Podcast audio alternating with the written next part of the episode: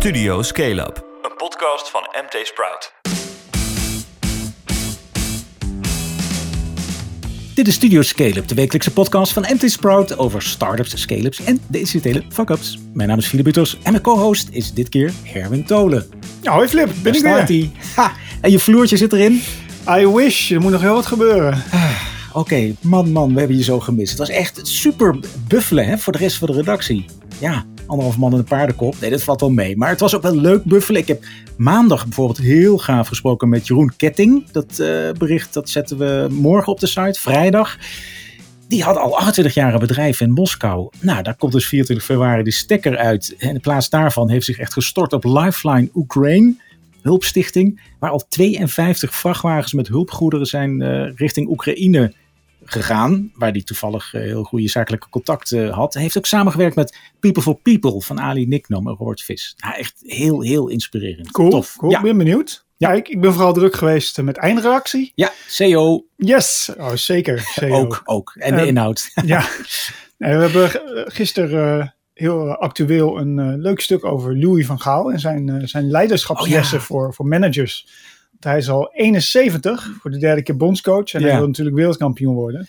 Maar als leider blijkt hij verrassend modern. Hmm. Daar kan Matthijs van Nieuwkerk nog wat van leren. Boe. Ja, wel cool hè, van eh Franka Rolfing Cousy. Die was ehm head sector research bij ABN AMRO, maar ook heel lang bij het Financiële Dagblad, journalist. En zo ook collega van mij geweest bij Fem Business. Heel oud economisch weekblad. Maar goed, wat is deze week het main topic? De wereld is in 2022 compleet veranderd voor startups en scale-ups. Deze week ploften twee rapporten op onze deurmat met de coole, of moeten we zeggen dramatische cijfers. Ja, Minder investeringen, minder unicorns en waarderingen die crashen. Maar we zien ook lichtpuntjes. ah, gelukkig. En Flip, je hebt nog een fuck-up? Ja, ja, kleintje, kleintje.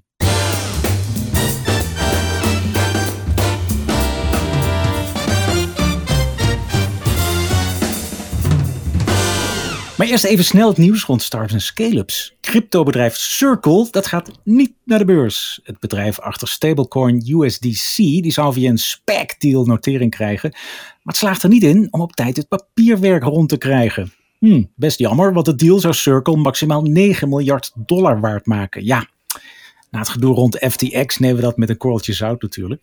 Hoe doet de bitcoin het inmiddels? Ja, nou, eh, net onder de 16.000 euro. Muurvast, niks aan de hand. Gewoon doorzwemmen. Een groep flitscouriers heeft woensdag geprotesteerd bij de kantoren van Getir, Flink en Gorilla's in Amsterdam. Ze eisen betere materialen en meer loon.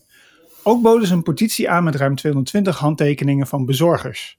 De actie werd georganiseerd door vakbond FNV. Opvallend, want eerder hadden de bezorgers zich verenigd in Radical Riders. Maar dat collectief blijkt alweer ontbonden. GoBooney, dat neemt de camperaars van het failliete platform Camp2 over. Gebruikers kunnen een advertentie overplaatsen naar GoBooney, als ze daar toestemming voor geven.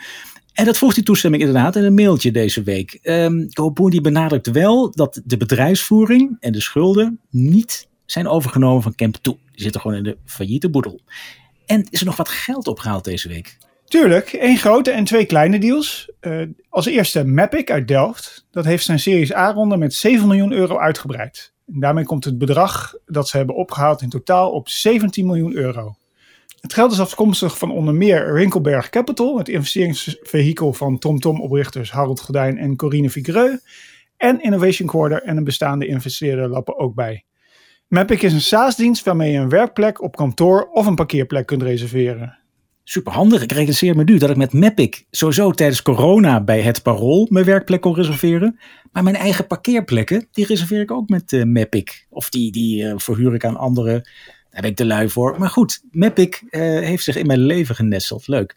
Dan BackMe, dat heeft 1,3 miljoen geregeld. Het gaat om een combinatie van crowdfunding en een leasefaciliteit.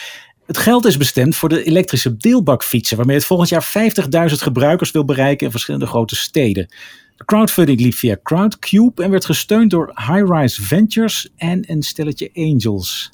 En ik zei net een kleine deal, maar eigenlijk is het een geen deal. Want Vest is er niet in geslaagd om een half miljoen euro te crowdfunden voor nieuwe winkels. Oh. De campagne op Crowdabout Now van het designmeubelmerk van Femke Vernee bleef steken op een kwart miljoen. Dat meldt een woordvoerster aan Retail Trends. De investeerders hebben hun geld teruggekregen zoals de regel is op het platform. Vest heeft naast een webshop zeven winkels in Amsterdam, Utrecht, Rotterdam, Antwerpen, Gent en Brussel.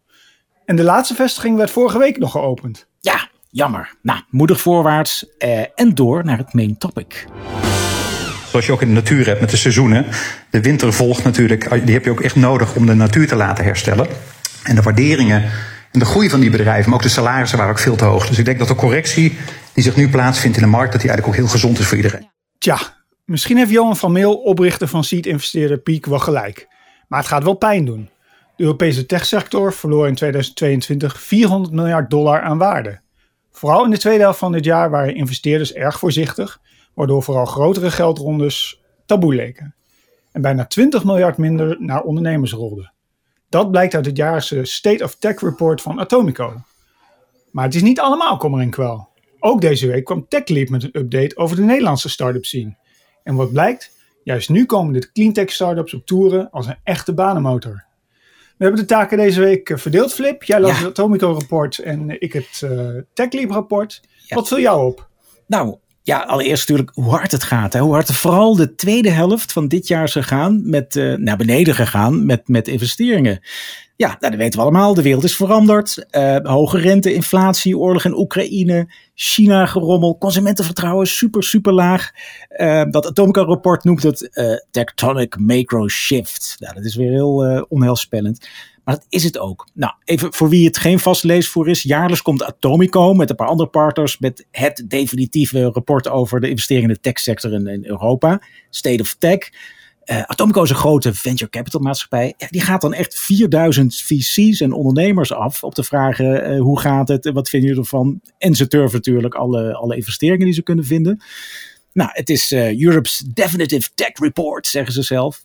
ze doen wel alles in dollars. Maar goed, wat dus de eerste maanden voor die oorlog dus keurig omhoog ging. In, in april, mei ook nog. Eigenlijk nog harder dan in 2021. En dat was al een, een enorm recordjaar. Ja, dat liep vanaf mei, juni toch echt vertraging op. Uh, daarna zakte het door het aantal investeringen, uh, de omvang van de investeringen ook naar niveaus van 2018, 2019.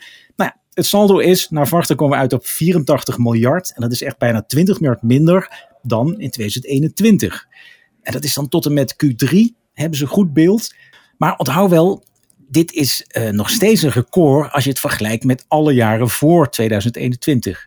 Maar goed, het is minder geld. De rondes duren langer, dat zeggen 74% van de start-ups. Uh, de besluiten vallen trager van investeerders. Ze gebruiken ook veel vaker brugfinanciering hè, om, om je runway toch even te verlengen totdat je echt een goede investeringsdeal vindt. De waarderingen die zijn ook ingestort. Er is 400 miljard dollar van de totale waarde van het hele tech-ecosysteem is, uh, is er afgeschoren. Dus we zitten nu op ja, 3000 uh, miljard dollar. Nou, het is nog steeds een enorm bedrag. Maar goed, de waarderingen zijn ook niet meer wat ze geweest zijn. En die megarondes, daar vallen de klappen, toch? Ja, ja, dat was ook al bekend. Hè? Maar nu zie je hoe hard het is gegaan. Gewoon het eerste half jaar 133 rondes van minimaal 100 miljoen. Echt. En een hoop knallers van meer dan 250 miljoen zaten ertussen.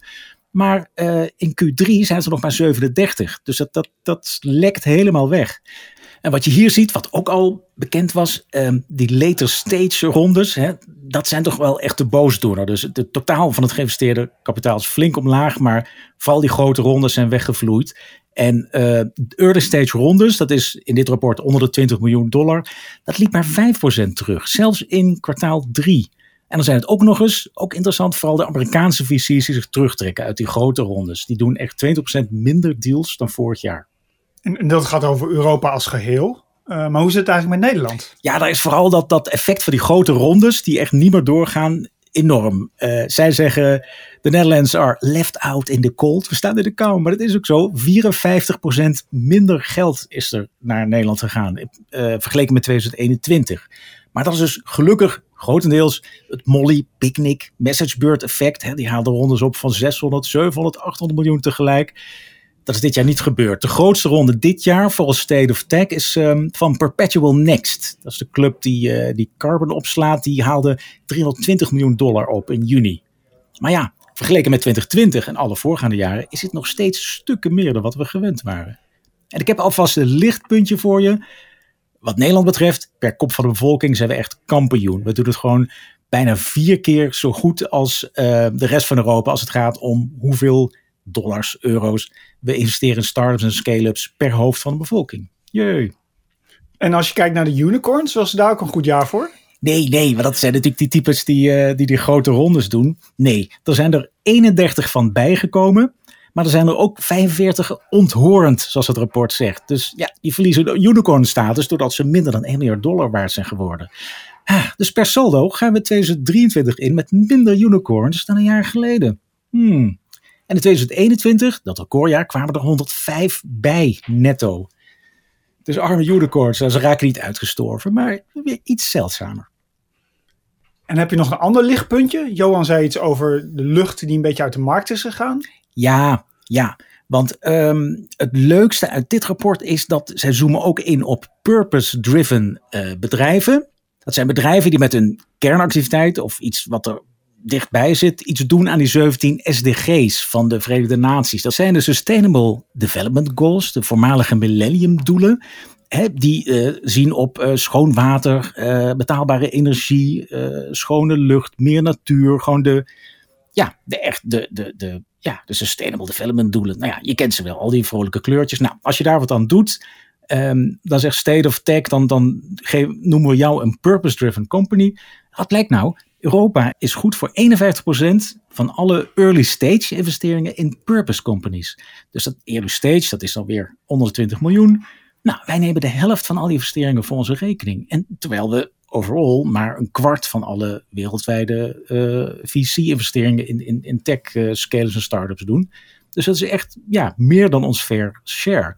En als je kijkt naar alle vroegste fase, tot 5 miljoen dollar investeringen, um, dan zijn we zelfs goed voor 69 Dus nou ja, is een kampioen. En het groeit ook. Het groeit ook. Dus bij al die, die 84 miljard, daarvan is bijvoorbeeld 7 miljard climate tech. Dus dat is echt doel nummer 13, climate action. En een nog grotere groep, bij elkaar 10 miljard, zit dus in die clean tech. En dat is dan schoon water, energie, duurzaam voedsel. Nou ja, dus het groeit ook als percentage van het totaal. En dat is meteen een leuk bruggetje naar het rapport van TechLeap. Uh, want zij zoomen dus ook in op, op groene, op purpose startups eigenlijk. Hè? Nee, zij noemen dat Impact, impact startups. Ja, impact, impact startups. Ja, ja. maar dezelfde definitie. Klopt, ja. ze hanteren dezelfde definitie. Dus dat je een van die uh, klimaatdoelen van de VN uh, ja, als, als doel hebt als voor je bedrijfsvoering. Denk dus aan het aanpakken van klimaatverandering, van armoede, ongelijkheid, uh, dergelijke. Ja. Um, de grootste drie van Nederland, volgens TechLeap op dit gebied, dat zijn Lightyear, EV-Box en Van Moof. Hm. De grootste drie impact startups. Ja. Uh, iets meer over het rapport. Het heet officieel het Netherlands Startup Employment Rapport. Het is de vierde editie. Het is gedaan door Dealroom, TechLeap en vastgoedadviseur CBRE. En zij hebben gekeken naar het aantal banen dat startups creëren. In, in totaal hebben ze 5600 Nederlandse bedrijven onder de loep genomen. Hm. Ja, ook goed. Um, het is een mooi rapport. Het is wel van een brancheclub. Hè? TechLeap doet goede dingen, maar die heeft natuurlijk wel belang bij om te vertellen hoe belangrijk uh, startups van Nederland zijn, hoeveel werkgelegenheid ze opbieden, uh, opleveren. Maar ja, met dat in het achterhoofd, wat, wat zijn volgens jou de echte interessante dingen die in het rapport staan? Nou, het is wel opvallend, want we hebben het heel veel over economische tegenwind en misschien een recessie die eraan komt. Maar dat heeft nog weinig impact op de banenmotor. En de start-up wereld die blijft maar nieuwe banen creëren. Hm? Het eerste half jaar zijn er vooral medewerkers ontslagen bij de grote techbedrijven. Ja. Maar die kunnen eigenlijk meteen weer door naar de start-ups. Want daar is de vraag naar ja, technische mensen echt uh, het grootst. En bedrijven die in 2017 zijn gestart, denk aan Crisp. Uh, laatst nog winnaar van onze Challenger ja. 50. Uh, Dot of Hyber. Die hebben al meer dan 17.000 banen gecreëerd in totaal. En zij groeien ook het hardst met gemiddeld 15%. Cool. En die, um, die impact startups, daar zoomen zij dus ook op in. Wat, wat dragen die dan bij? Ja, dat zijn er zo'n 550 volgens het rapport. Uh, één op de tien start-up medewerkers in Nederland werkt al voor zo'n Nederlandse impact startup. Hm. En samen zijn ze goed voor bijna 14.000 banen. En daarmee zijn de impact startups al de op twee na grootste werkgever in het Nederlandse start-up ecosysteem. Alleen fintech en healthtech zijn groter en e-commerce staat op uh, plek 4. En TechLeap heeft nog iets verder op uh, uitgesplitst. Uh, startups die, die, zich inzetten voor het klimaat, die scheppen de meeste banen. Uh, 6600 stuks. En als je dan nog iets verder inzoomt, welke gebieden, welke impactgebieden leveren nu de meeste banen op in 2022? dan moet je denken aan klimaat, gevolgd door goedkope en schone energie.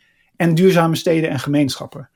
En het rapport vermeldt nog Lightyear, Fastnet en Ebusco als de succesnummers. Ja, ja, dat kan me voorstellen. Jeetje. En ehm, banen, eh, krijgen ze ook meer geld, die impact startups? Absoluut. Ja, investeerders uh, stopten er dit jaar bijna een miljard euro in. Weliswaar minder dan in 2021, net als uit het Atomico-rapport uh, blijkt. Maar in totaal zijn we al over de 1,1 miljard euro heen. En dat is een stuk meer dan in 2020. En heel bemoedigend, er is dit jaar al 1,8 miljard euro gestopt in Nederlandse VC-fondsen. En dat is geld dat nog in de markt moet. Ja, en dat, dat is weer veel meer dan 2021, hè? De 1,8 miljard. Ja, klopt. geweldige En dat sluit ook weer aan bij wat Atomico uh, concludeert, toch? Over investeringen die er nog aan zitten te komen. Ja, precies. Uh, ook weer een mooie term. Dry powder. Ze zitten op dry powder. Er, er, er, is geld zat, nog steeds. En dat moet wel allemaal worden uitgegeven. Wat wel zo is, um, dus die IPO-markt, die is helemaal opgedroogd. Nou, die komt op zijn vroegst pas, als je vooruit wil kijken, de tweede helft van 2023 op gang. Uh, de investeringen zullen wel op gang komen. Maar wat er eigenlijk de afgelopen jaren gebeurt, is het is een soort harmonica-effect. Ze hebben de, die VC's zijn eigenlijk steeds sneller gaan investeren, hebben ook steeds sneller geld opgehaald. Uh, vroeger zat er iets gemiddeld 3,5 jaar tussen de rondes waarmee VC's hun eigen funding ophaalden. Die 3,5 jaar is geslonken naar 2,5, soms 2 jaar. Dus het is gewoon allemaal veel sneller gegaan. En wat er nu gebeurt is, de harmonica wordt weer uitgerekt. Dus de VC's gaan nu weer eventjes wat langer erover doen om hun uh, kassen, uh, om hun geld uit te storten. Dus het komt op gang, maar het zal een stuk langzamer op gang komen. Want wat eerst echt in die pressure cooker zat, wat, wat die harmonica die ingedrukt werd, die wordt nu weer een beetje uitgerekt. Dus het geld komt er, maar het komt wat langzamer. Ja, dus in 2023, um, het komt op gang, maar het zal, ja, het zal ook misschien 2022 niet, niet evenaren. Dat, dat is koffiedik kijken. En uh, over koffie gesproken, jij hebt nog een, uh, een vak-up van de week, toch? Iets met oh, kopjes? Ja, we hebben een bruggetje. Koffie. Ja, nou ja, koffiekopje. Na de jingle. Maurice.